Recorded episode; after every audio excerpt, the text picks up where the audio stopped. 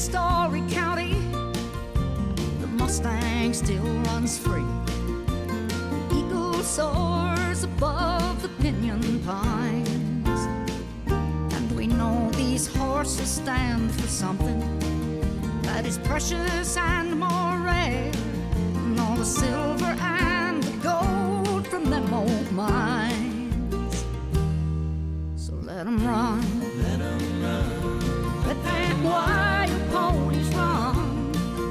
you brand 'em, don't you break 'em. Don't you let the killers take a single one.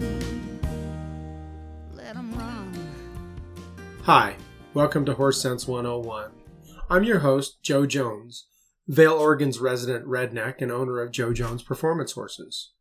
Horse Sense 101 is a podcast dedicated to helping you have a meaningful relationship with your horse and for them to be a willing partner in all your adventures. The podcast is available every Monday morning at 6 a.m. Mountain Time, wherever you find your favorite podcasts. Don't forget to join us on our Facebook group, Horse Sense 101. You can also find the podcast link, calendar, and news about our upcoming events on our webpage, www.horse-sense101.com, and sign up for our newsletter there as well. And if you have a moment and are so inclined, please leave a review on Podchaser. It's free, and I would really appreciate it. This week, I have the pleasure of visiting with Mr. Al Dunning, one of the most respected horsemen in the industry. Al has received multiple honors, including the American Quarter Horse Association's Professional Horseman of the Year in 1996, the NCHA's Zane Schulte Trainer of the Year Award in 2003, Monty Roberts Equitarian Award in 2004, Western Horseman Magazine's Western Horseman Award in 2017. Al is an Equistat Elite Million Dollar winner and an NCHA Million Dollar rider. He was inducted into the Arizona Quarter Horse Association's Hall of Fame in 2016. In addition, he trained and showed the great buckskin performance horse Expensive Hobby, who was inducted into the AQHA Hall of Fame in 2007 and the Arizona Quarter Horse Association Hall of Fame in 2016. Al and his students have garnered 48 world and reserve world titles in NCHA, AQHA, NRCHA, and NRHA competition.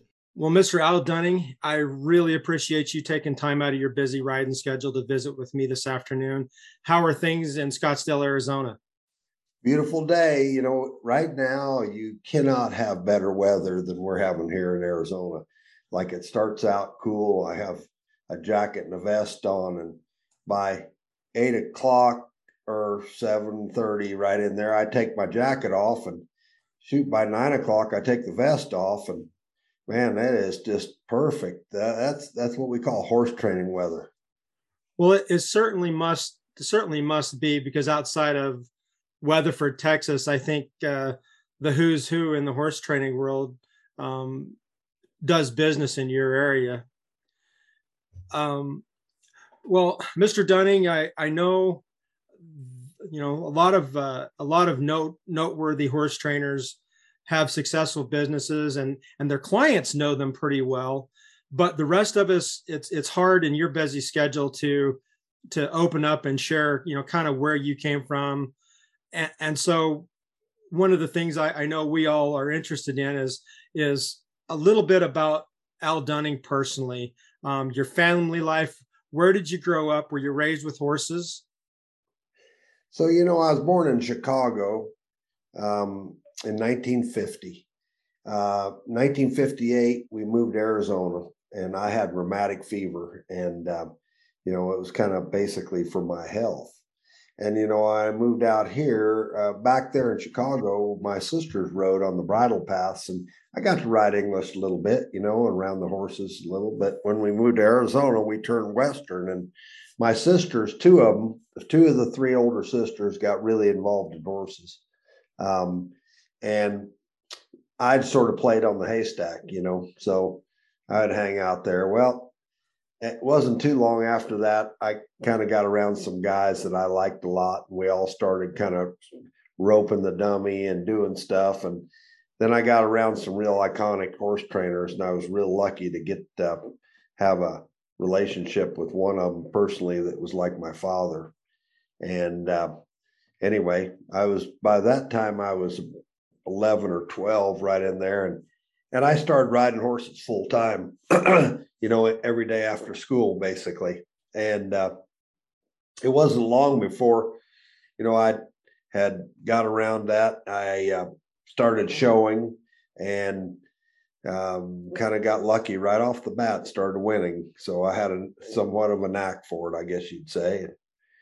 And that has continued on to, I became a professional in 1970. And um, I've been in just about every facet of the horse business you can imagine. So, so there was never ever really a question in your mind from from childhood that you were going to make a life uh, by uh, working with horses. Is that is that? Well, fair? you know, I I tell you, in Chicago when I was a little kid, they got pictures of me with my little cowboy hat on and my my chaps and my little guns I had on my hips, and they were called Fanner 50s in those days. They were made by Mattel, and you could put a cap and a plastic bullet in there and you could shoot your friends with them you know so and today that wouldn't cut the mustard because we're lucky we didn't put somebody's eye out but i uh, i wanted to be a cowboy all the time i mean i watched cowboy shows on tv growing up and uh, and i just i just loved it i loved everything about it but i liked the the relationship with those people. Those people seemed cool and and they they were uh, when I was like when I was 12 and I was hanging out at the stable with my sisters and I got to be around some real cool cowboys, some guys that roped, uh, some of the greatest ever in the business I met as a little kid. And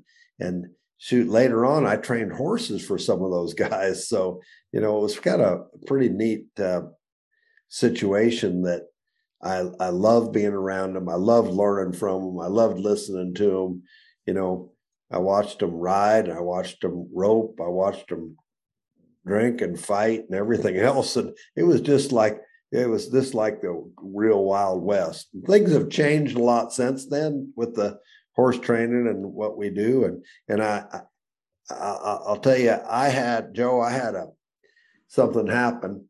I was riding and roping and hanging out with the guys and all that, and I was still a little kid. And I, I met a horse trainer that did reining, and um, I watched him in those days do the reining, which is quite not as near as sophisticated as today, but it was the best there was back then. And and I I told my mom, I said, I, I gotta I gotta go ride with this guy. And uh, I went and rode with him and shoot. Like I said, he ended up being kind of like my father. His name was Jim Paul. And oh, wow. Uh, and Jim I rode with Jim from the time I was 12. There was a few off and ons because he had some problems and and he changed and he got a divorce and he moved to California and he moved back and this and that. So I was with a couple other guys, really cool, neat guys along the way too. But basically, I rode with Jim from the time I was uh, 12 or 13 till the time I was uh, about 19 years old. And so it'd be fair to say that that's that gentleman is who you use kind of as your the pattern patterned your view of horsemanship. Is that a fair statement? Yeah pretty much. I mean he was a springboard. Um you know i after i uh i worked for jim I, I rode with him and then i worked for him. And then i went to work for a guy named john hoyt who is john was the jim's major competitor here in arizona and one of his best friends you know and John was uh, John really mm. taught me some things, and I, I I helped him a lot because John was going through some tough times then too. So it gave me an opportunity to ride some real good horses and get some. But John was had a, a lot of finesse and he had a lot of feel, and um, between between those two guys, um, I I said, hey, this is for me, and when I 1970 when I became a professional, I was 20 years old, and uh, you know I was pretty young to jump off into it like that. But it, I came it came at just a perfect time. Two other trainers right then were had uh, had things going on in their lives that uh, where they you know were going to not train horses anymore, and shoot, I, I went from zero horses to about six in about three days after going into business. And then pretty soon I was turning them down right and left. And I had such a good career as a as a youth rider that uh, I think everybody thought, well, you know, this guy's got a shot, you know. So um, gosh, I was just super fortunate to be at the right place at the right time and have enough um, internship with these guys, you know, um, that I had a, I had a lot of experience and I worked really hard as a young man. And um, I always was trying to find a new avenue uh, to be a better trainer and be a better teacher and, um, you know, do more because those guys in those days, they rode horses and showed horses and that's it. But there, there wasn't a, a lot of finesse, you know, and so I tried to change it. I tried to make sure my saddle was always clean, my rig was always clean when I went to the show, even if it wasn't new. And I, I made sure that I was there on time and and that I had a good system of charging and and uh, you know how I ran my business was different and that I had a schedule for everything and just a lot of things that you know were kind of a nuance in those days. A thousand little things done right. Yeah. Um. So, I I I bet I bet you would attribute a lot of that hard work and a lot of those things done right to to luck. I mean, I've often heard people say luck is where preparation and opportunity cross paths. Um, it sounds to me like you took advantage of the things that people wanted to share with you, worked really hard at it, and it paid off. Yeah, you know, I don't think anything I really got had to do with luck as much as it had to do with education, you know. So I was always into, you know, I I got a good I didn't finish uh, uh, a four-year college, but I got I graduated from a two-year college, so I've got an AA degree, and I I got I did everything I needed to do. I went, went into business and psychology and those kind of things. And I thought, I thought that I was pretty prepared to do what I did and didn't need any more. Um, I married a really smart lady, okay, in 19 December of 1971, and I'm still married to her. So, um, and I, I, think that helped my deal too. Um, so, yeah, I don't I don't know about luck, but I, I learned all the time. I, had so many people I learned from. I couldn't even possibly list them. Uh, Becky's father was a big influence in my life and, and about helping me kind of think about my business and what I wanted to do and how I organize everything. Um, I was pretty naturally uh, aggressive and had a hard, uh, a good work uh, ethic. And I'd been around some guys that had taught me that. Jim and John, those two guys were workers now. I mean, they were the sun up to sundown guys, you know, so and, and even after. So I, I had I, I had a good mentorship along the way. And and then I never stopped learning and I still haven't stopped learning. And that's that's such a key to it. So yeah, I think education is number one thing that probably got me going. And I have I maybe had a little talent for the event. Well, I, obviously you're extraordinarily talented, and you know talent and uh, three dollars will buy you a cup of coffee. Talent and hard work wins world championships. Um, yeah. So you know, I I I've been a big fan of yours for many many many years. I I got into the into the horse deal back in the early '80s, um, and you know you were you were a roaring success at that time. Everybody throughout my lifetime has has known who you were, and, and that's a career I'm sure you're proud of. Yeah. Um, so what uh, what do you think are the biggest? And I was going to ask you who the biggest influences, but as you said, that's too many to uh, to mention. But what what is the biggest influence on on your horsemanship and the way you approach horses? Well, you know, when you're talking about influence, obviously, um, I think it was that I did everything. You know, I, I think so. If you talk about, you know, I already talked about Jim and John, and and I mean, there were hundreds of trainers that were so eager to help me because I asked them and I was would watch them and I'd learn. But you know, I I think the biggest thing is that um, you know the influence of my career came from you know wanting to be a success, but wanting to do it right because I always loved horses. So I mean, I, I don't know if that's the answer you're looking for, but um, I just well, I, I yeah, I, I think it's important for people to understand that that you know while while it's it's definitely a necessity for a for a top level trainer to make money, um, you folks love horses as much as the rest of us. Um, you couldn't do what you're doing if you didn't. Would, would that be a fair statement? Well, you know, I, I'm I'm real disappointed in this horse business when I see a rough trainer get a lot of good horses in training just because he's winning, and that really gets to me. And I I, I sure hope that the public finally wakes up to just because you're winning doesn't mean you're the best. And and I, I'm real disappointed because I always learned to have a uh, deep respect for the horse. And I wanted to understand um, and show the public I, I, I dignified that by working hard, but not working my horses hard, uh, working horses appropriately to what they needed, and you know try to get the most out of them, but not try to teach a horse like put a square peg into a round hole um, because it's about an ego thing or whatever like that. I, I did, I, I, I, have enough feel for a horse that I can tell you that horse right there is worth me training. I can say that, and that horse has come on, and he's he's meeting my expectations. He's stepping up.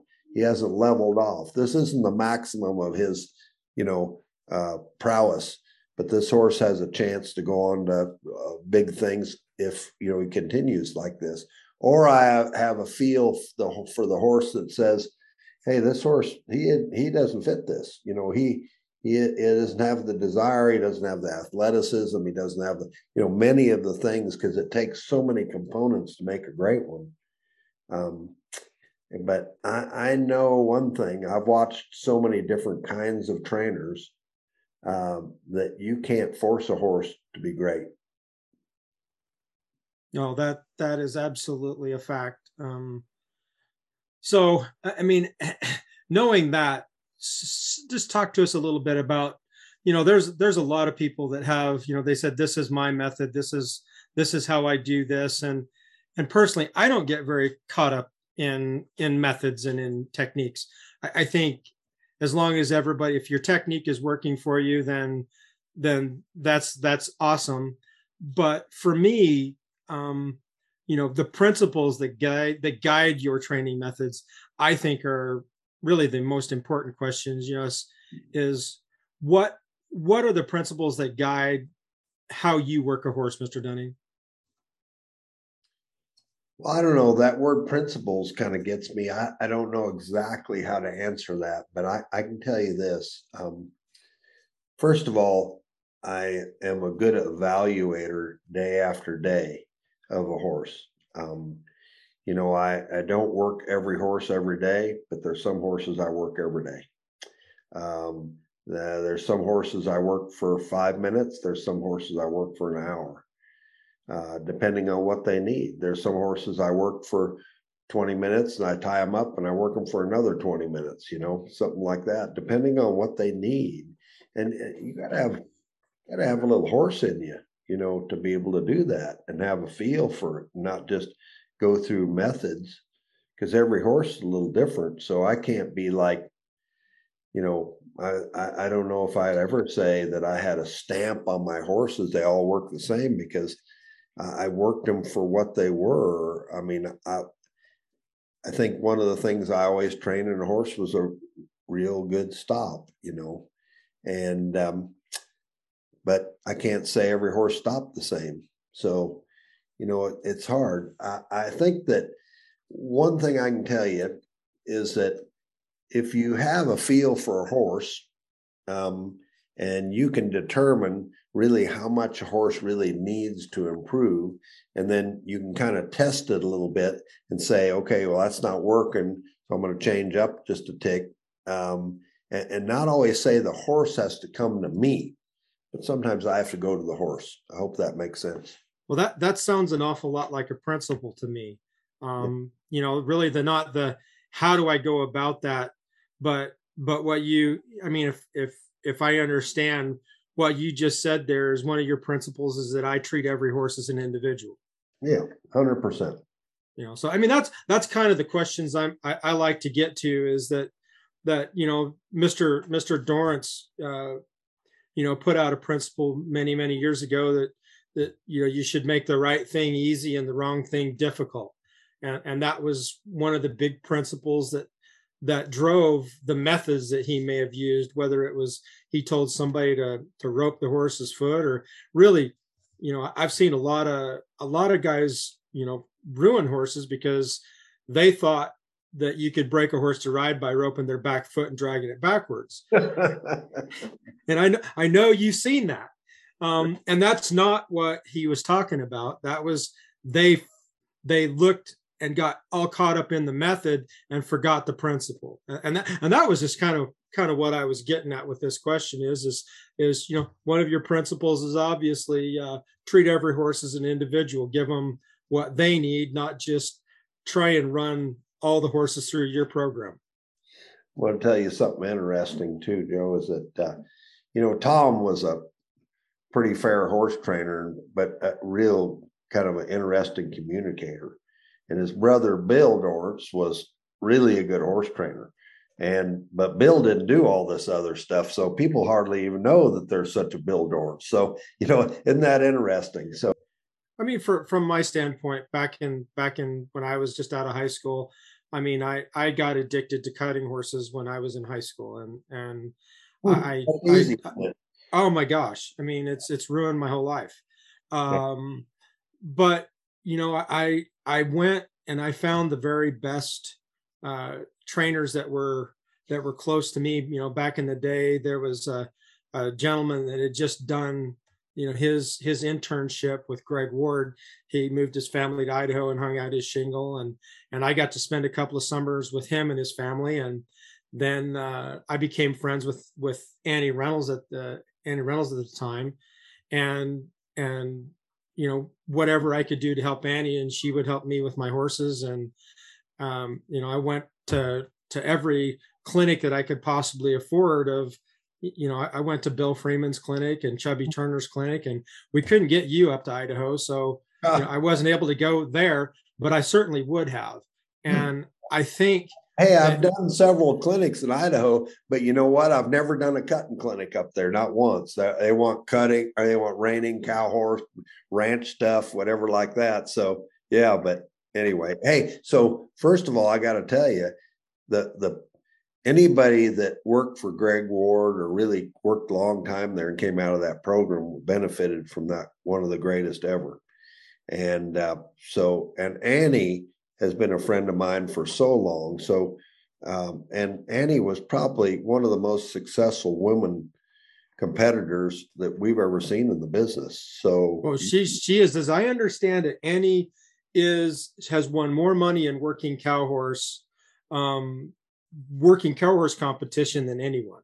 I believe she is the uh, as the all time earnings leader, as I understand. She's over um, I think she's like two million dollars in in yeah. earnings. I mean, and that's I mean, I remember when working cow horse, if you won the Idaho Snaffle Futurity, you know, you might have won twelve thousand dollars. It well, takes a while to win the win a million doing that. You know, it's really tough. Now today it's getting a little easier to win more because there's uh, so many more events. You know, back when I did it, you know, I'm going to tell you something that's interesting. I won the first stock horse class I ever won at Del Mar, California, which was the biggest show in the West by far. Uh, I won three hundred dollars. Right. So that was back in the seventies, and I won the first five thousand dollar a big event, guaranteed five thousand to the winner. And gosh, I thought I'd won more money than I'd ever see in my life. you know, so uh, you know uh, things have changed. But anyway, when I, I go back to the greatness of those that have competed like Annie and and you learning from those guys, that's the way to go. I mean, so here here Joe, uh, another discussion that is great is that you know who do you, who should you learn from? Who should you learn from? Well, you know you should learn from somebody that's already done you know, Don Dodge already already said someone would say something to him, and he'd say, "Hey, boy," he said, "I'm going to tell you something. I already been where you want to go. Remember that."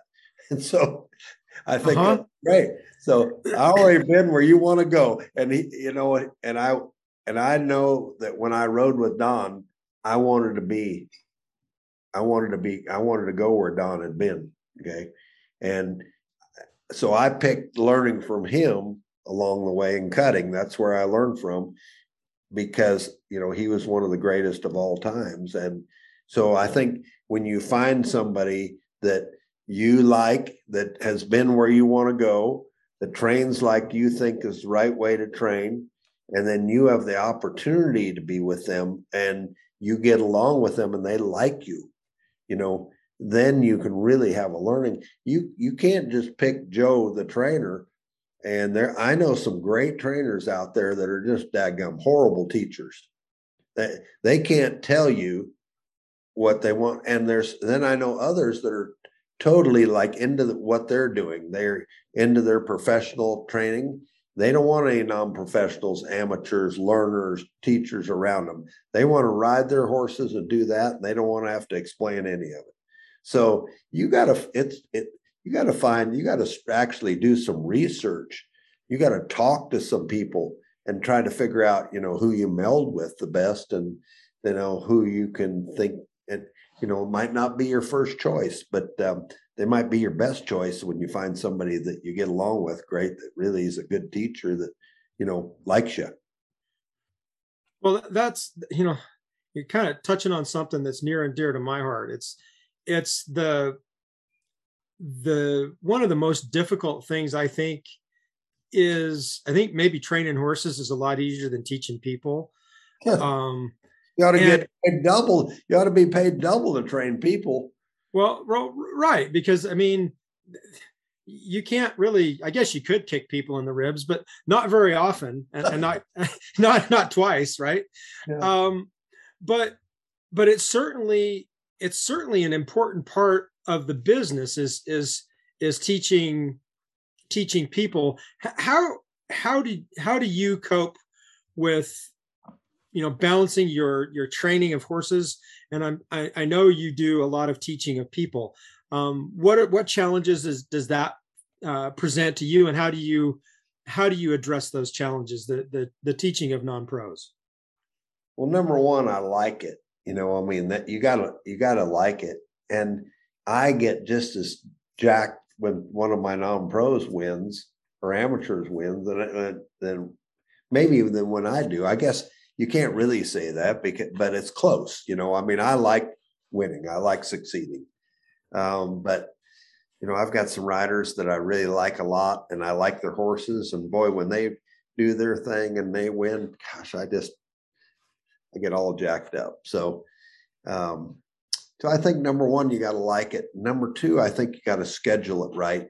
Uh, you know, really, it, to be super successful as a non-pro cutting horse rider, let's say, you really should have two horses. You should have a practice horse and a show horse, and you shouldn't wear that show horse out practicing. you know, he right. should he should be, you know, the trainer should be more involved than you are with that horse. You should get along with that horse, but that should be your horse to compete on. And um, you know, if you're having difficulties, you need to go home and get on that other horse, and he ought to be fairly good too, because you you you, you can't. It, it'd be like me playing golf with a really bad set of golf clubs, like, and then uh, like a kid set or a, a left-handed set, and and then I got to go play with my good clubs. It doesn't cut it. You got to have at least something fairly comparable so that, so that that practice horse doesn't teach you bad habits too. Um, and I see so much of that. So there's one of the balances is that I, I I try to make people understand if they have a good horse and they practice on it too much, they're going to bring it down. Um, that I've got to have as much more, I have to have more time on it than they have. So I usually say to my people, you know, you're welcome to ride two days a week on, on that horse. Uh, if they have a practice horse, want to come out, plug around, do some stuff, that's different. But those show horses, I, I don't want them on more than two days a week.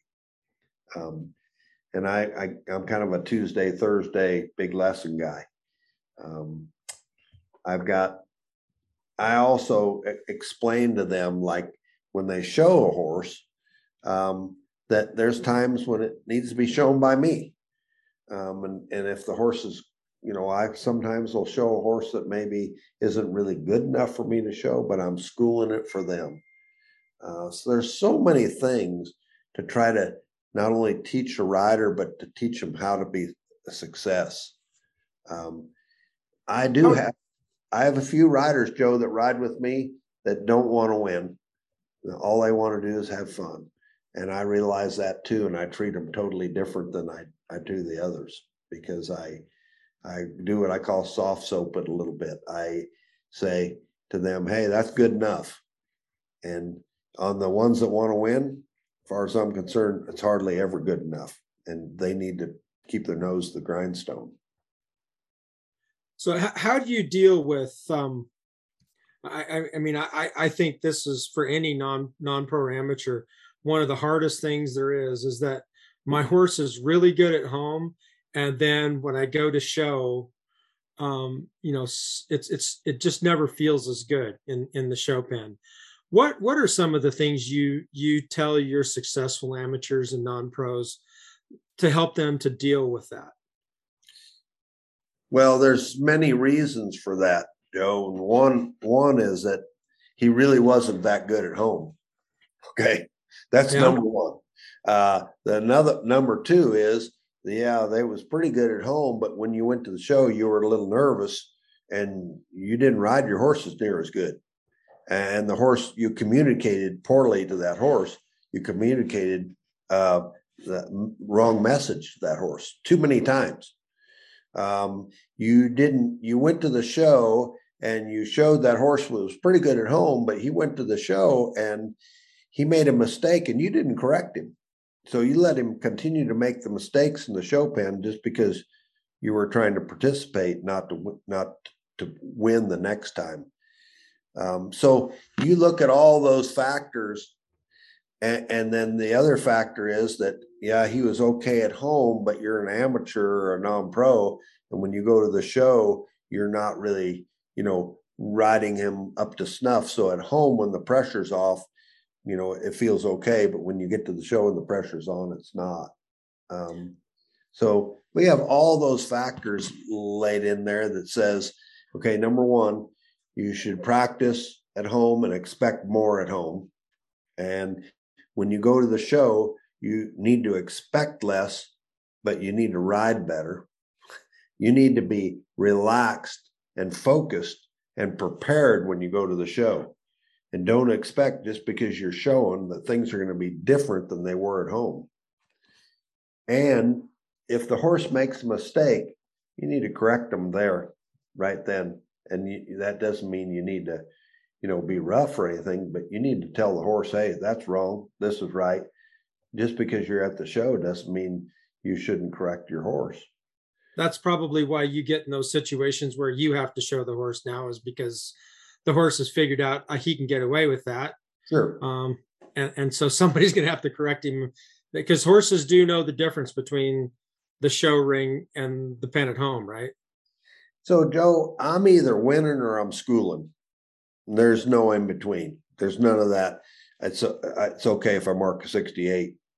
It doesn't happen either. If I'm thinking, you know, I'm experienced enough to know that if I'm not winning, if I'm not up in the money, if I'm not having a good enough run, a 72 or better kind of run, I'm picking my horse up and I'm schooling him a little bit and getting ready for the next run. I know that was that was something that I mean through my life I've always admired Annie for. Um, you know, Annie was either phenomenal and untouchable, or she was working on her horse. Yeah. And what what I saw from that was more 75 runs from her than anybody else I've ever seen.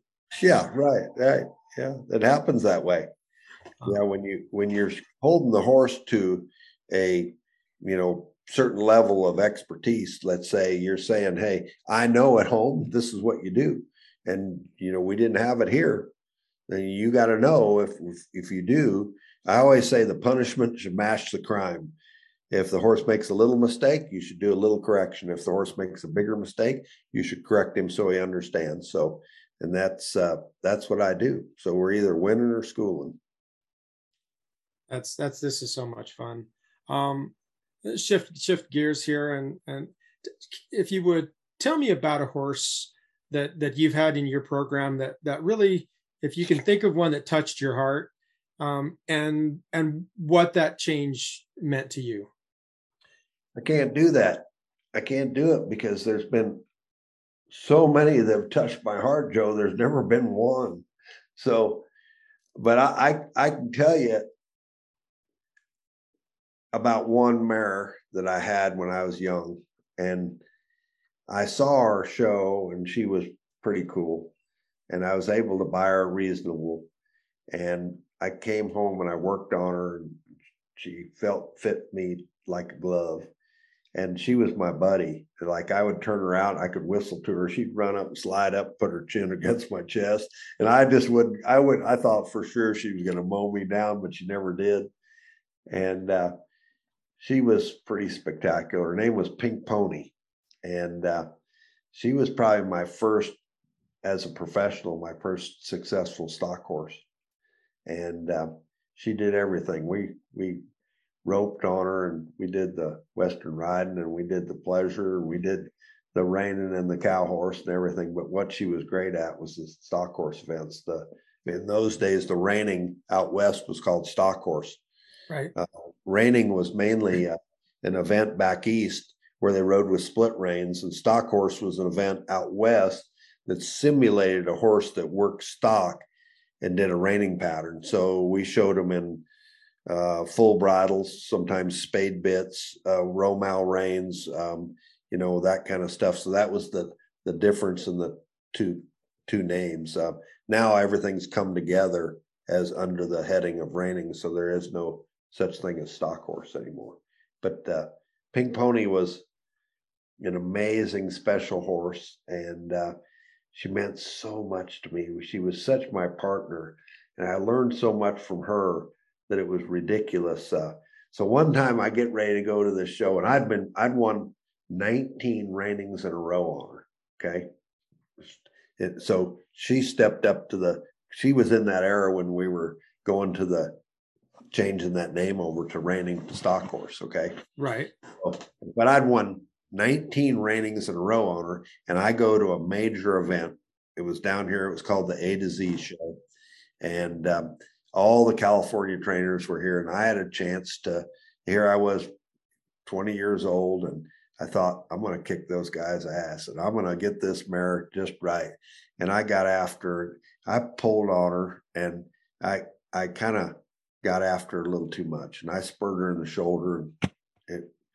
I hadn't been doing that, and I just wanted it for me. You know, I wanted more. I went to the show, and she was daggum horrible because I kind of lost. I, I she lost trust in me. Okay, and you know she taught me that after that happened, I started going, "Hey, I'm never going to try to step a horse up a day before the show, a week before the show. I'm just going to keep plugging along." And let them step up at their own right and show them for what they have. And I'm never going to try to to to do it for myself because that that was so selfish there. And I kind of got after that horse, and I, felt so bad when I was done because that mare told me, Al, if you would have left me like I was, we might have won the twentieth in a row. But the way you kind of got after me too too rough, mm, you let me down. And so I, felt like I let her down pretty bad right there. So I learned a huge amount from that, Joe. Uh, that's that is so important that that I mean that that that could have made all the difference in in how you handled horses going forward. And it did. You know, if if you would have gotten away with that, and if you would have, you know, been able to hook one in the shoulder and make them better, um, you know, imagine what life would have been like going forward. Yeah, right. Well, I, have hooked a few in the shoulder since, but they deserved it. right. Did. There's a bit. There's a difference. you That's like I said. You know, I've rode some pretty bad horses in my day, and um, you know, the horses today are cream puffs. You know, when I was a kid, we rode some pretty bad horses, and and that's why I'm kind of. I think today, gosh, I see these guys. They're all excited about how proud they are of themselves for winning something, but they're riding these old cream puffs. Back in those days, there were a lot of those real cold-blooded horses that were tough, and they some of the horses I rode bucked every day. I mean, that's they were just tough, daggum horses. Well, yeah, that's the the horses I grew up with. I mean, ranch horses in Montana, you know, they start them when they're six, they buck until they're twelve. There you go. Yeah. Um, you know, and I, Lord knows why everybody likes those Hancock horses up there, other than the fact you can't kill them. Oh my God! So I rode lots of Hancocks and Driftwoods and all that stuff as a kid, and uh, whew, they test your air so yeah, I, I, I really do think that a lot of the a lot of the young guys probably don't. Well, there's no way they could appreciate no because horses today are drastically better, aren't they? Yes, they sure are. Um, what um, and I'm I'm so glad you you're, you're giving me this time. Um, this is this is like kind of like a dream come true. But oh, thank you. what what uh, what's something that maybe you think people might misunderstand about you? well, I don't really care. So, that's a that's a good answer. Well, I I tell you what I've learned, Joe, is that I, like I, I'm a Christian. I believe in Jesus Christ, and He's the only one I care is proud of me. You know, and so I don't I don't make a deal out of what everybody else thinks and what everybody else how they look at me or anything like that because you know my family is important to me and um, my friends are important to me. My horses I love, but my savior is what I really count on. And so I don't really care what anybody else says, as long as I feel like I'm doing the right thing by him. That's that's uh, that's really that's really a balanced and peaceful way to live your life.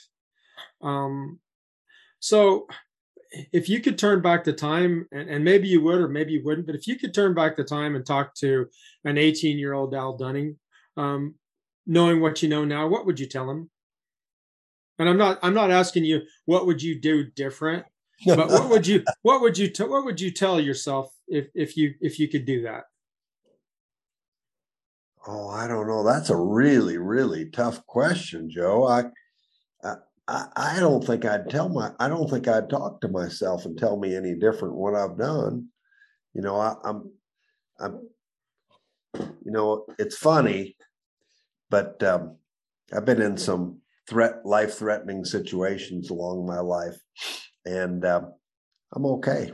You know, I'm okay. I'm okay with where I've done. I've, I, I have no really regrets. Um, I got a wonderful family. That's been the coolest part. And I've got some super lifelong friends. And, um, you know, those kind of things that are in your soul, um, you never, uh, you never lose. So, you know, I, I don't think if I had to tell myself something when I was 18, I'd just say, hey, just keep on plugging, you know, because it's going to be okay.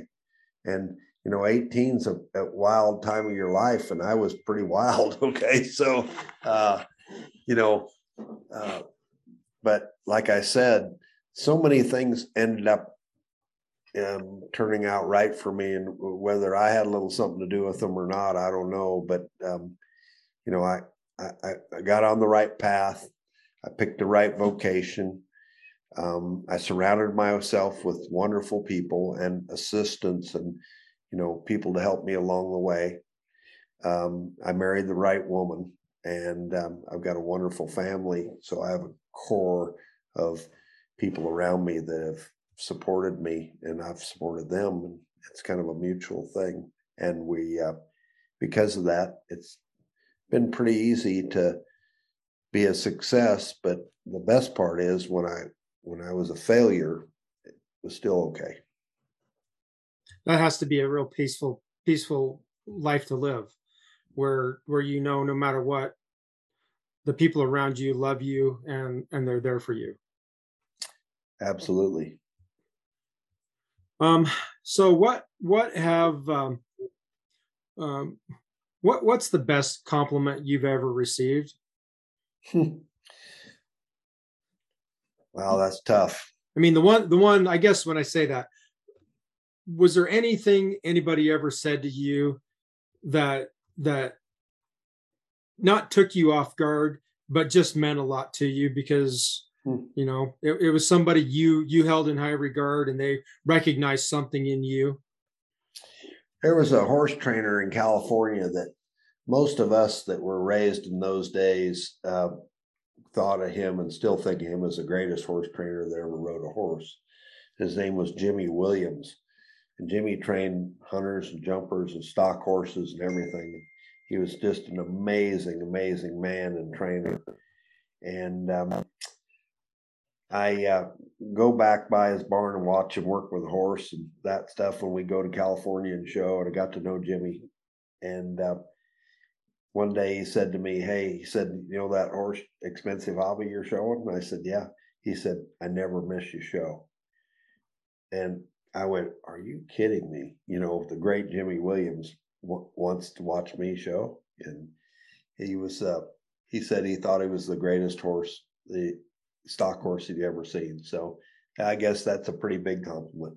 Um, I mean, that's and that's exactly what I was trying to get at. Is is I know there's there's things that you know when when people think about you know you know what what could anybody say to to you that you didn't already know um, somebody like that, when you know, it, it's like if if Buster walks up to you and says, you know, you're you're doing a good job, kid.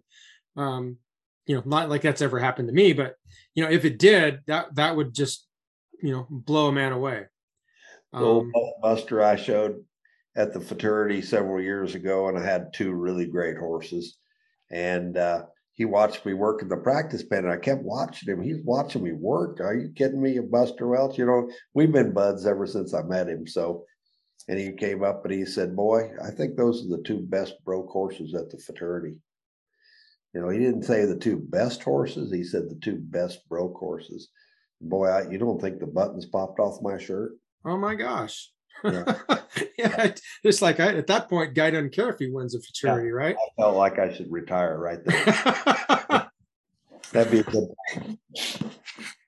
Oh my gosh.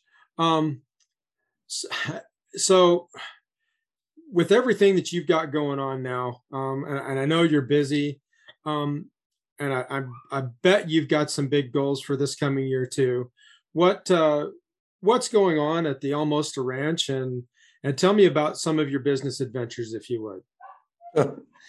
well, you know, we're we're really crazy people out here uh, because I I I got some ADD or something. I don't know what it is, Joe, but I can't. I really should slow down a little bit. I just haven't. This year is my 51st year training horses as a professional. And I trained several years before that as as an assistant.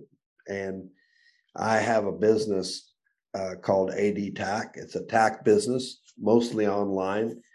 Um, anybody who would want to find out about some of my businesses can go on to aldunning.com and see them.